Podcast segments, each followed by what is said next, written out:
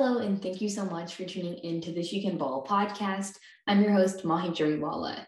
Today we're joined by Meghan McPeak, the play by play announcer for the Washington Mystics. Before we get into it, I want to thank Keto Krisp by Can for sponsoring today's episode. Keto Krisp protein bars only have 4 grams of carbs and 2 grams of sugar with 10 grams of protein. I keep these in my basketball and school bag because they make the perfect snack. What I love most about these bars is how good they taste. One of my favorite flavors is almond butter chocolate chip, and it literally tastes like a chocolate chip cookie. I'm an almond butter lover, so these bars just really hit home for me, but don't take my word for it. Try some yourself by going to tastecando.com and use code SheCanBall for 15% off your purchase. Okay, so let's get into it. So just tell us about your childhood and how you got interested into broadcasting. So I actually played basketball growing up and played through high school, through college, and it was college that I decided to change from my interest in being a strength and conditioning coach to uh, the broadcasting side of things and um, kind of just went from there. Um, growing up in Canada, we didn't really see many women in sports on the broadcasting side of things, um, unless we were lucky enough to, you know, once in a while get um, some footage from ESPN and see the likes of, you know, Robin Roberts, Hannah Storm um, on on television, um, and then just with her emergence in the NBA in Doris Burke. So they were kind of the three that I knew growing up um, in sports broadcasting, and that's kind of where I realized that women could do it because, like I said, in Canada was predominantly male. Um, and you know, you add in the fact that there wasn't really many women that looked like me, if at all, on the Canadian side. So it was actually the U.S. side that I saw a lot more um, people that look like me, and that's kind of just where it went from there. And just thinking, um, that I wanted to prepare myself for a post playing career because I had the hopes of playing professionally, but um, other circumstances didn't allow that to happen. So that uh, plan was actually expedited to as soon as I graduated college, and it kind of just went from there. Yeah, you talk about playing basketball. I mean, when did your love for basketball kind of first arise? Probably when I was younger. I have an older brother, um, and I, you know, like most younger siblings, wanted to be like him. Um, so anything he wanted to do, I wanted to do it as well. I was the annoying little sister who followed him everywhere. Um, and you know, if I wanted to play with him and his friends, he's four years older than me. So if I want to play with him and his friends, I had to know the rules and I had to understand that I couldn't go crying to mom if something happened that I didn't like. Um, so, you know, if I got hit hard or pushed, um, I had to either go cry to mom and never be able to play again with him and his friends or suck it up and just understand that you know you're playing with older kids um boys or girls didn't matter to him and you know i'm smaller so things are going to happen. Um and then my my best friend um that i grew up with i was you know taller than most kids at our age so she was like do you want you should try out for you know our our basketball team and and see what happens and it kind of just went from there and i haven't looked back since. And like what was your experience playing college basketball um, so the Canadian system is much different than the US system. Um, the emphasis is not as much heavily on the athlete side of things, it's more so on the academic side of things. Um, from my experience. Uh, so when you have the term student athlete, they really truly look at it as student first and then athlete um, unlike what we know as, you know, the NCAA and the powerhouse that it is. But it was it was fun um you know getting to travel and play basketball and continue playing the sport that i loved was you know nothing to complain about and getting to meet different people was really fun as well too and it um it allowed me to be able to meet people in the sports media world in the in in the Canadian side of things, um, specifically with the Toronto Raptors, because a lot of the times um, visiting NBA opponents would need you know a place to practice if they came in early for a game. Um, and my school was not far from the airport, so it worked out that our gym would usually be used for teams to to practice and work out because we had you know three giant courts set up so it allowed them to have the space that they needed so getting to meet different nba teams and different nba players was pretty cool um, as a college player.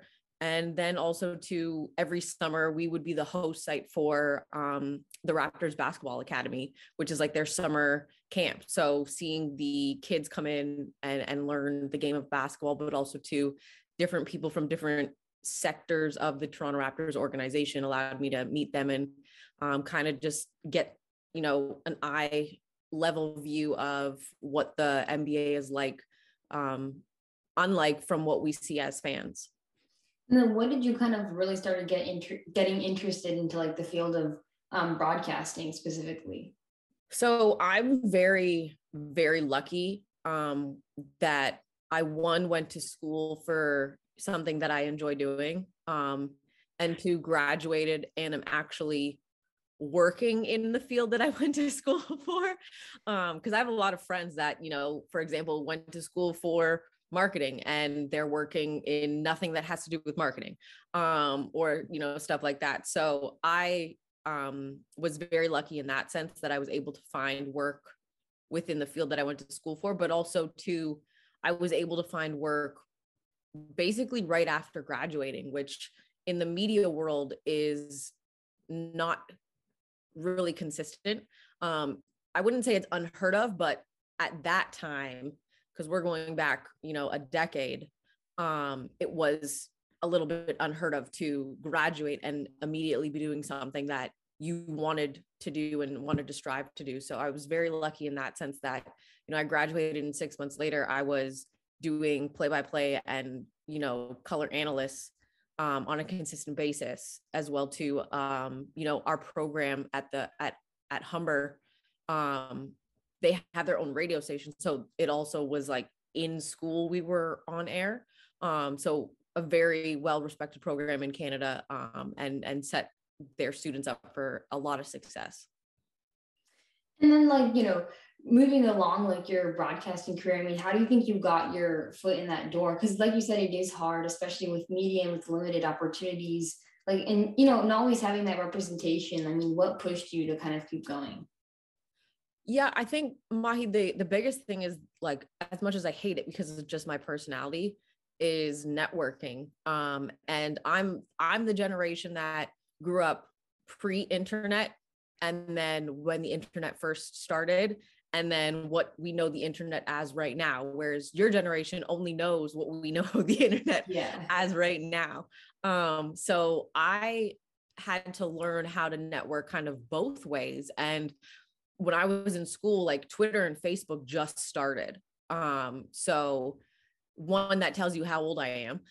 Um, and two, it was, you know, it it wasn't so much as a comfort level for people back then to like network via social media because it was still so new whereas now you know you tweet something out. I mean you saw the um you saw the twitter campaign of you know the manifesting um, campaign that they just started promoting of like people tweeting something you know five ten years ago yeah. and then eventually it comes true. So like when when twitter and facebook first started that wasn't necessarily like a common thing to do so trying to reach out to people via twitter or facebook was still you know relatively new. So it wasn't there wasn't that comfort level that you see today.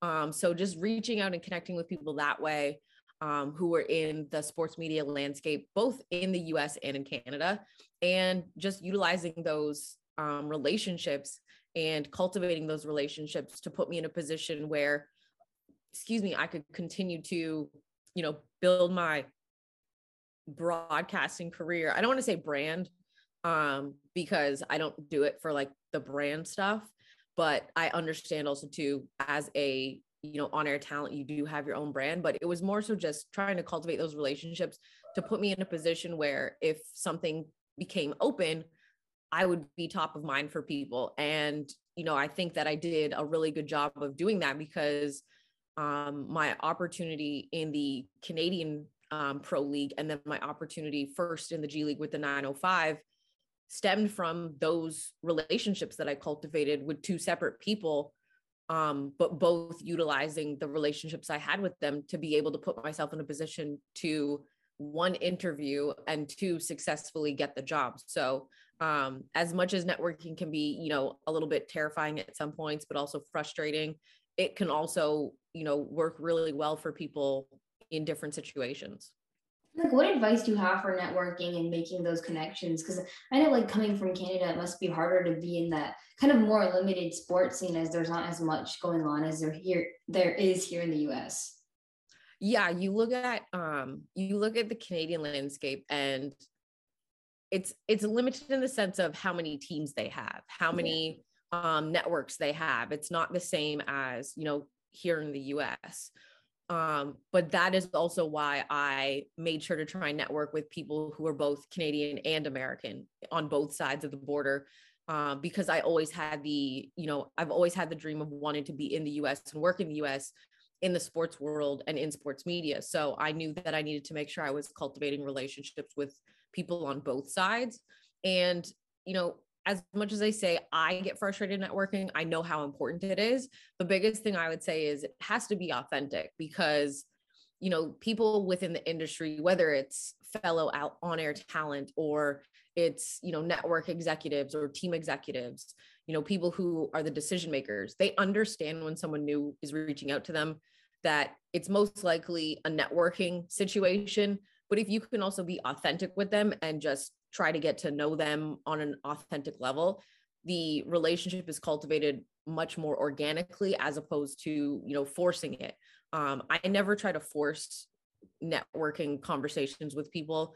Um, I never try to force, you know, a relationship on someone uh, in this industry because I don't want them to feel like I'm just trying to use them because that's not at all what I'm doing. So I always try to make sure that it's organic and and stuff like that. So for me, um, an authentic and organic cultivated relationship for me goes much further um, than you know just being the surface level. So that would probably be my biggest piece of advice: is build it authentically and organically, and don't try to force it.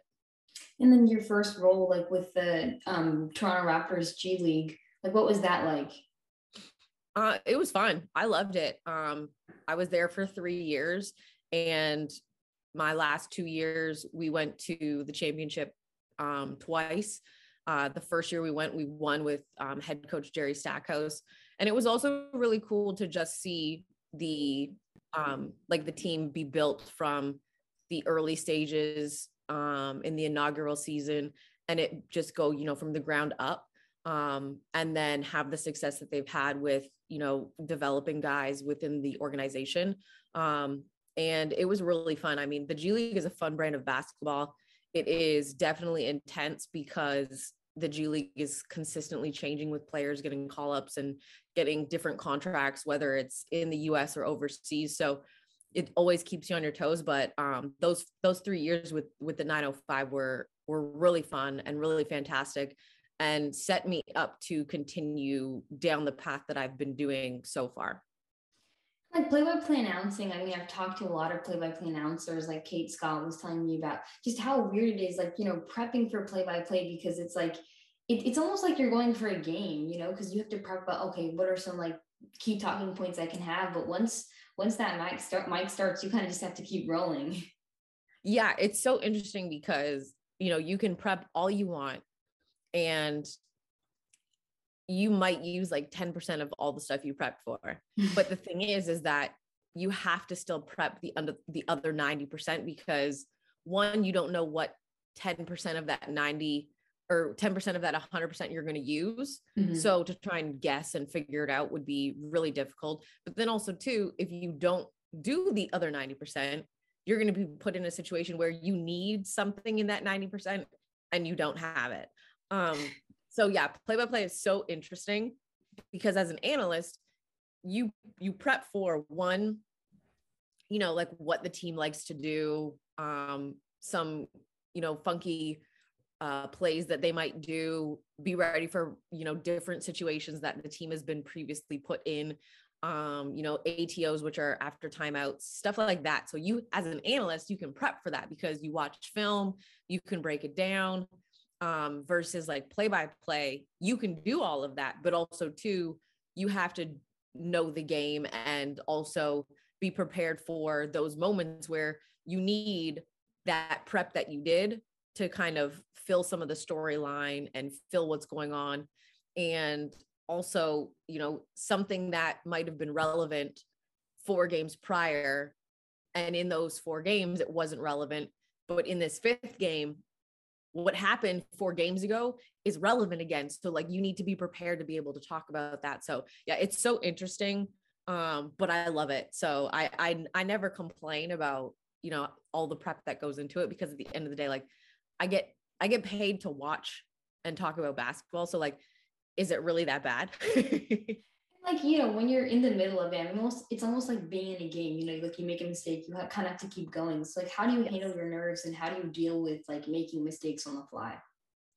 Um you know like in the moment when a mistake is made if it's like really bad or very obvious or you know something that's like oh like i should probably apologize for that. Literally just like you know pardon me correct it and move on. Um you know i think one of the one of the probably most consistent mistakes that might be made is like you say someone's name wrong and you don't do it on purpose because obviously we prep for that but in the moment when you're saying it for the first time it might get mixed up so you know you just correct yourself and move on um like for me the one thing that i i love is the fact that i kind of like treat each game the way i did when i played so it's like you you make a mistake, you got to move on to the next play. Like, you know, this, you play sports. So you've got to just move on. You can't dwell on the mistake because you have to continue to play the game. So that's kind of how I treat calling the game. If I make a mistake, um, or if I stumble on my words, or if I, you know, try and tell a joke and my analyst doesn't think it's funny. Um, luckily, you know, the two, the, the, the the three people that I've worked with, they've all just found my silly jokes funny, so it kind of works in my favor. Um, people watching might not find it funny, but as long as the person laughs that I'm working with, at least then it's not just dead air and sounds bad. Yeah. but yeah, you got like that's how I treat it. I I kind of just go back to my playing days um when it's tip off and kind of just revert back to that mentality of on to the next play and I think that's also too where my nerves kind of get in check is like I might be nervous. And like now I don't really get nervous before games. Um, which is, I mean, I don't mind it. Even if I do get nervous, I also don't mind it because it means that I really want to do a good job. Not that not getting nervous doesn't mean that.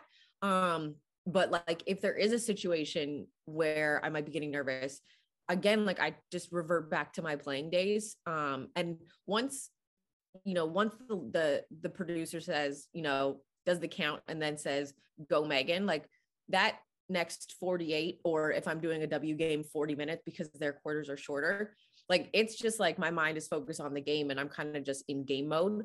Um and kind of just treat it like I used to when I played is just like it's me, my broadcast partner, and everything happening within the four lines. And I kind of just check out everything else and don't even worry about it. So um, the nerves usually go away pretty quickly.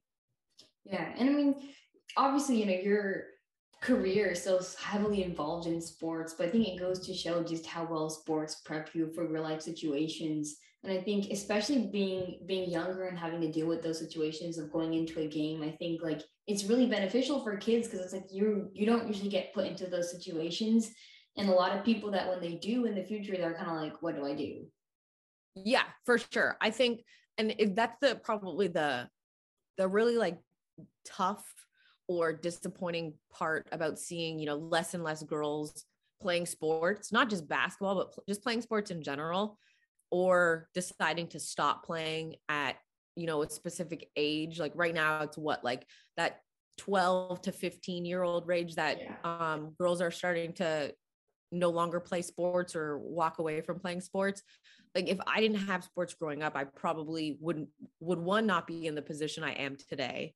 I too um, wouldn't have you know the confidence and determination that i have with doing things um, and and really and truly everything that i do now when it comes to broadcasting is because of what i learned playing sports you know playing a team sport learning how to work together because even though when you watch games people only see two or three people with it being you know the play-by-play person the analyst and then um, you know it's dependent on every team and every broadcast if there's a sideline reporter or not. So you sometimes see anywhere from two to five faces because if you have a studio show you might have a host and an analyst in studio as well too So you don't see the people behind the scenes. But in my opinion, the people behind the scenes are just as, if not more important than the two people or three people that are on air because we can prep all we want for being on air. But if something is going wrong behind the scenes and the crew behind the scenes are not able to figure it out, then it affects us because if it's something bad and we can't get on air, then we can't get on air. So I always um I always think that the behind the scenes people are just as important um if not more like I said with regards to television or radio broadcasts than the people that we see on camera. We just don't see them. Um, but they're they're a huge and integral part to to things happening. And sports taught me that it's not just about me even in individual sports. Like you might play on the tennis team in high school or college but it's it's not just you you know you might have a one-on-one matchup but in order for your team to you know win the national title or have success everybody on the team needs to be successful. So you want to make sure that you're also cheering on your teammates and you want to make sure that you're setting your teammates up for success. And broadcasting is no different. You know I look at play by play and you're kind of just I'm just the captain driving the ship. I'm I'm just making sure that, you know, we don't hit any icebergs, we don't hit any, you know, dolphins or anything like that. And I'm just making sure that I'm setting up my analysts to be able to knock it out of the park um, and and make sure that we're all good. My job is the easy part. It's just setting them up. So um, playing sports taught me that because if you don't know how to set your teammates up, then you can't really do that in the broadcasting world. So definitely, definitely learned a lot of who I am um, growing up playing sports, and it set me up for success in now this broadcasting career. Yeah, and you're someone who has experience, you know, um, broadcasting for the WNBA, the NBA, and the G League. Like, what what do you think are kind of like the main differences between them? Um, I mean, the biggest one is obviously gender, but I grew up playing basketball and grew up playing, you know, sports with guys. So for me, it's not that big of a difference because basketball is basketball. Um, whether it's men's basketball or women's basketball, the game is the exact same. There are the rules aren't different. Um, so that's probably the most obvious one. But like I said, I don't see that as a difference. Um, in all honesty, like I don't think there's a huge, huge difference. Obviously, when you go from you know the G League to the NBA, uh, that the size of guys is is taken up a notch.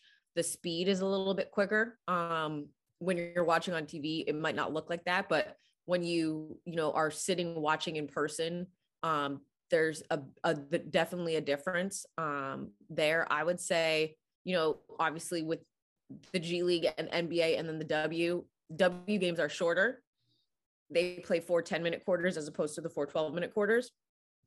Um, I would say the women's game, the, the easiest way to, to describe it is like the San Antonio Spurs are like a prime example of, of the WNBA in the sense of like the way that they play. It's very fundamental. It's flashy, but it's not the flashy that, you know, people love with like huge lobs and dunks and stuff like that. Um, so anyone who loves, you know, the Spurs style of basketball, most likely are huge fans of the WNBA. Like, I don't know if you saw the um the interview with Chiney and, and Draymond and Draymond kind of breaking down like if you if you claim to love basketball, and I'm paraphrasing because there was a lot of colorful language in it.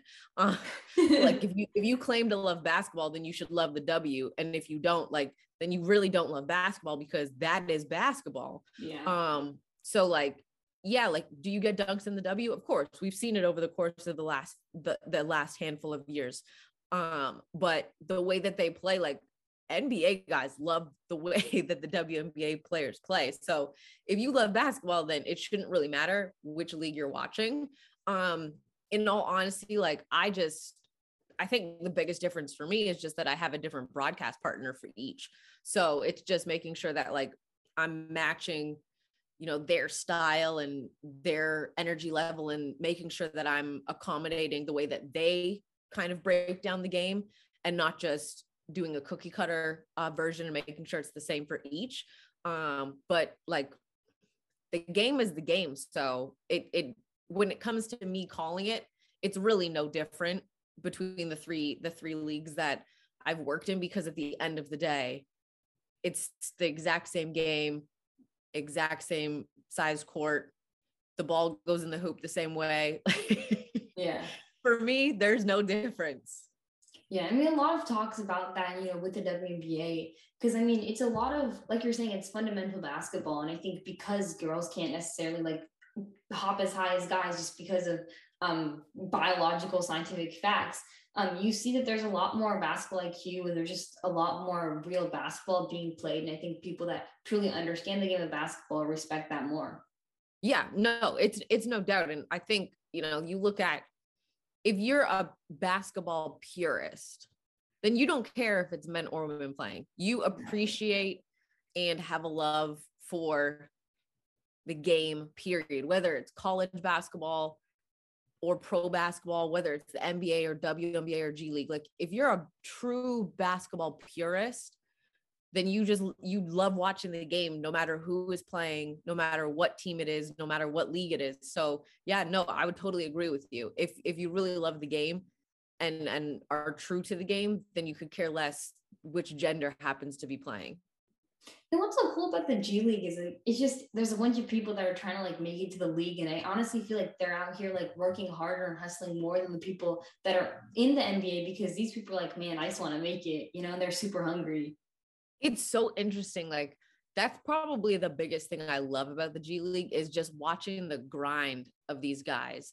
Um, and and when they get their moment and their opportunity, um, it's really exciting because like especially when you think of the last like month and a half and the way that um, COVID really affected the NBA, and then you had this insurgence of G League guys getting um, getting call ups oh, yeah. because of the the covid crisis that essentially was was kind of just ravaging every single nba time nba team at different points but like seeing guys get that opportunity that you know unfortunate circumstances allow them to but at the end of the day they have to take advantage of it. And just seeing them get that opportunity and how excited they were and how how happy they were but also too to see how excited and supportive the nba guys they were playing with were of them and getting this opportunity. Like that was probably for me one of the best parts was seeing the NBA guys embrace these guys in these moments and really celebrate them